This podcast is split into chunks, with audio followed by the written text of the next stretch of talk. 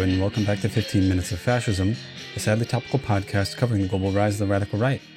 I'm Dr. Craig Johnson, bringing to you this week a special Pride Month themed episode.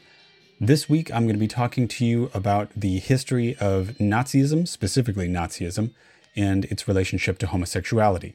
I will also be touching on the origins and continued use of the pink triangle as a symbol of both the survival of Nazi oppression and Nazi extermination, and also now as a symbol of gay and queer pride in the modern world. I'm going to start out by talking about the history of Nazis and homosexuality. I've released a bunch of episodes that are about Nazism specifically as an ideology. If you want to hear more generic things about like what Nazism is and what fascism is, I suggest that you go listen to those episodes. Here I'm going to be talking specifically about Nazis' relationship to and pretty specifically male sexuality. Now, as a form of fascism in the 1920s, 30s, and 40s, Nazism was officially opposed to homosexuality. They were opposed to all alternative forms of gender and sexual identity. They wanted people to live in generic, you know, cookie cutter, standard, heteronormative relationships. They wanted men to marry women. They wanted those people to have the gender that most societies would have assigned them at birth. They wanted those people to have biological children, and they wanted them to be monogamous. That is what they expected of Germans. However, Nazis also had an extremely complicated relationship with gender and masculinity as such. The Nazis were obsessed with male form, with male power, with young, hale, attractive, powerful men. You know, they were obsessed with male bodies. They wanted young German men to train bodily and become, you know, powerful and beautiful examples of this future race.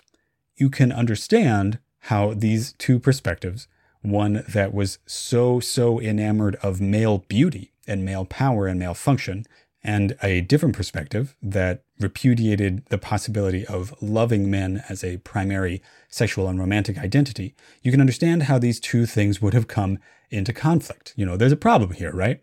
Rumors of the homosexuality of Nazi leaders plagued Nazi groups from their inception. This was partly because of some in retrospect, really bad propaganda created by the opponents of Nazis, but it's also because there was some truth to these rumors. In fact, the second most powerful Nazi up until their seizure of power, a man named Ernst Röhm, somebody that I've released an episode about, he was a pretty openly secreted homosexual. Like, basically everybody knew, but it wasn't public knowledge. You know what I mean? He was murdered along with a lot of the other people in his command. He was the leader of the SA, a paramilitary organization that led the Nazis into power. He was murdered along with uh, many of his other accomplices and, you know, aides in the SA in what has come to be known as the Night of the Long Knives, the primary episode of betrayal and a, you know, an internal party purge that occurred after the Nazis took power. One of the priorities of the Nazis once they took power in Germany was the destruction of sexuality studies as a discipline, which was at the time extremely advanced in Germany, much more than it was in almost any other Western country. A lot of the book burnings that you might have seen photos of, some of the earliest ones of these were the destruction of the archives of many of these institutions and organizations and you know the personal and private libraries of people who studied sexuality so this was a very big priority for the Nazis was eliminating homosexuality and eliminating the impression of homosexuality from Nazis in people's imaginations. This leads us directly onto the history of specific anti queer and pretty specifically anti homosexual oppression in the Nazi government. This brings us all the way back to the beginnings of the Holocaust system run by the Nazis. Before the Wannsee Conference, before mechanized murder, before Zyklon B, before the war, concentration camps were places where Nazi political and social enemies were placed after their victory in 1933.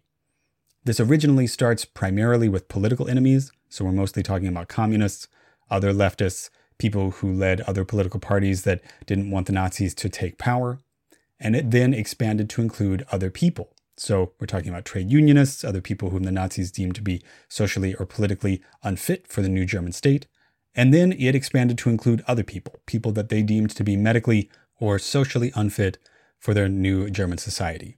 This included people with physical or mental differences that the Nazis looked down on, and it also included pretty particularly male homosexuality. People who were transgender or transsexual were also included in this umbrella. Female homosexuals, so lesbians, were not quite so included in this. The Nazis, like many of the former German legislators who were trying to police female sexuality, didn't really know how to handle that.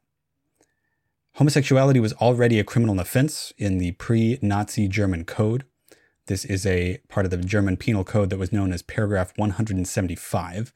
The Nazis' oppression against, specifically again, male homosexuals was an extension of this paragraph.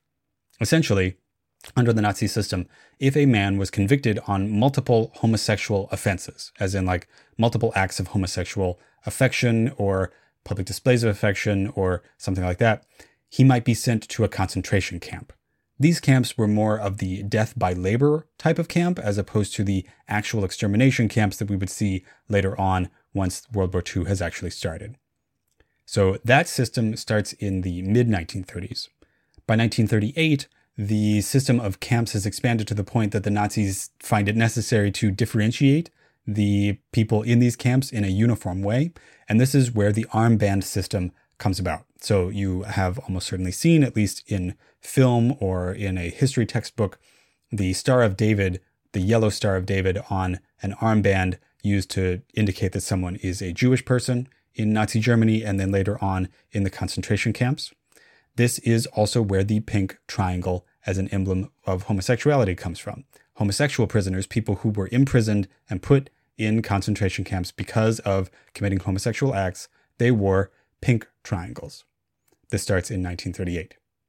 The understanding from most observers and also from most scholars since then is that outside the camps, male homosexuals were relatively safe, much safer than Jewish people or political opponents of Nazism. There was a relative reluctance on the part of other Germans to turn in male homosexuals, and also a much higher reluctance to turn in female homosexuals. This meant that in Nazi Germany, there were still places where people could find sexual encounters, where they could meet their partners. There were places where homosexuality was relatively more accepted. There were even some gay bars that still operated under Nazi German rule, at least for a time. However, inside the camps, things were quite different. Inside the camps, homosexuals were in severe danger.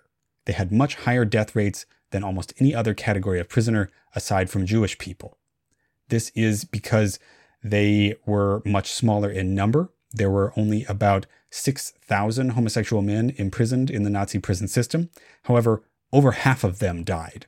This is a much higher proportion than essentially any other group imprisoned by the Nazis, with the exception of Jewish people. Now, after the war, after the concentration camps were liberated, most other prisoners of the system were returned to their homes, and many of them also got compensation from the new German states of East and West Germany.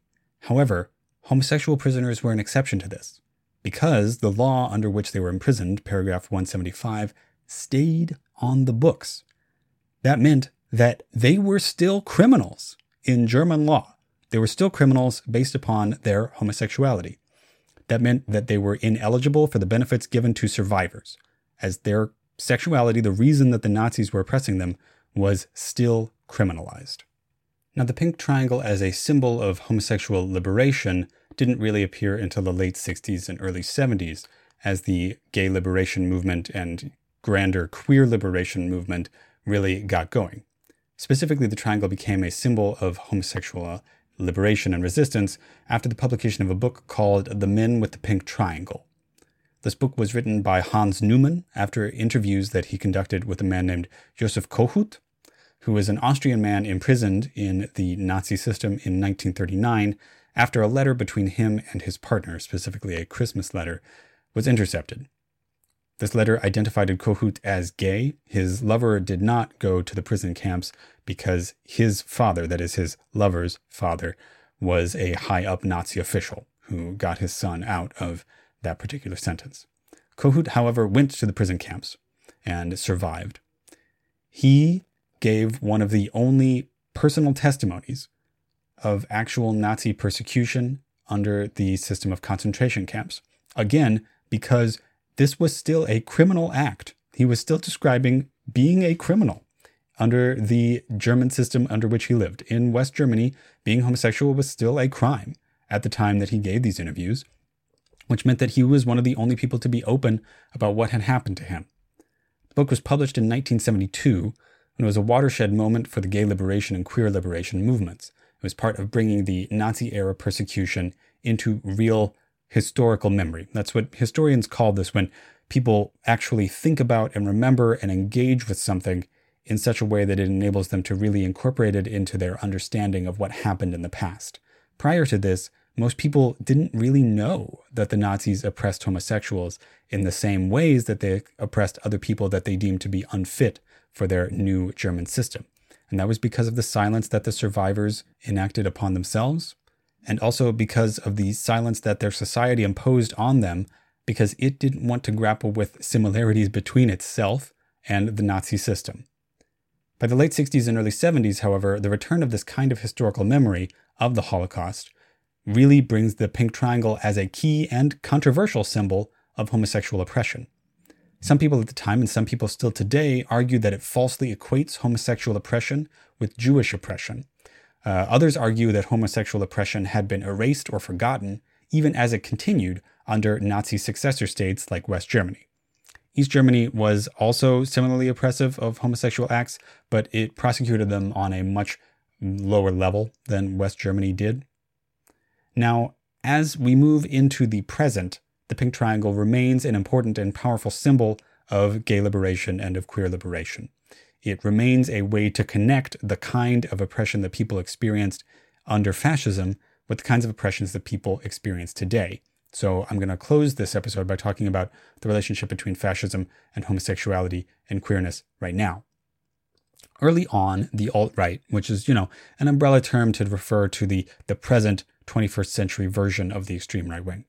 Early on, it was actually surprisingly okay with homosexuality, and by this I mean specifically male homosexuality, in a misogynist way.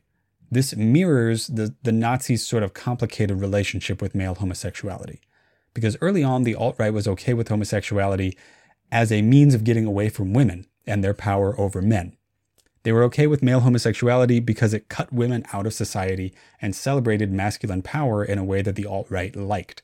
This is how figures like Milo Yiannopoulos, who was at the time in the mid 2010s an openly gay man, could really reach the heights of the right wing movement, which he was in, you know, in the mid 2010s.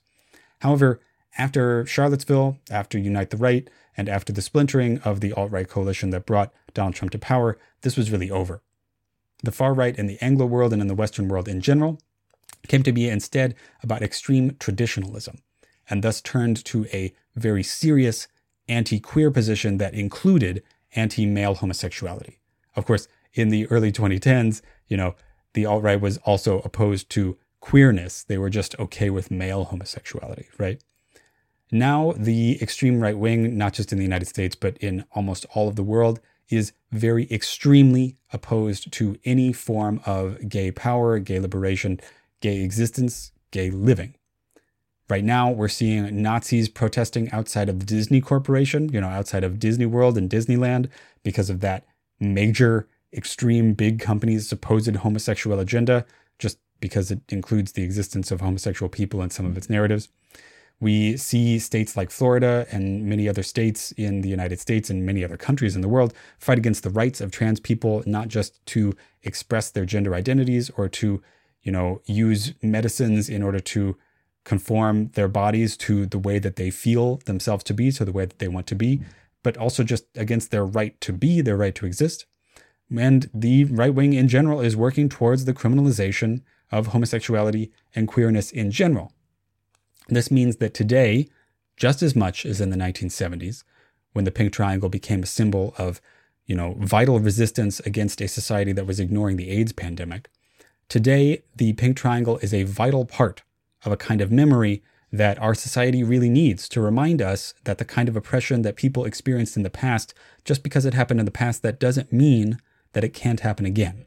The only way to prevent it from happening again is to work together to defeat Nazism, to defeat fascism, and to defeat what they are today, you know, to defeat their new forms in order to produce a better society. That was 15 Minutes of Fascism, a sadly topical podcast covering the global rise of the radical right. I'm Dr. Craig Johnson, thanking Sleepy Kitty Arts and Sleepy Kitty Music for our intro, outro, and graphics. If you enjoyed this podcast, please like, share, and subscribe. Please leave a review on whatever it is you're listening to this on. Check out my Patreon at patreon.com slash 15 minutes of fascism. That's 15 minutes of fascism spelled out and all one word. You can reach me on Gmail at 15 minutes of fascism at gmail.com. You can also reach me on Twitter at hist of the right, that's H-I-S-T of the right, and fascism15, and again, that's 15 spelled out. Thanks very much, and I'll talk to you on Thursday.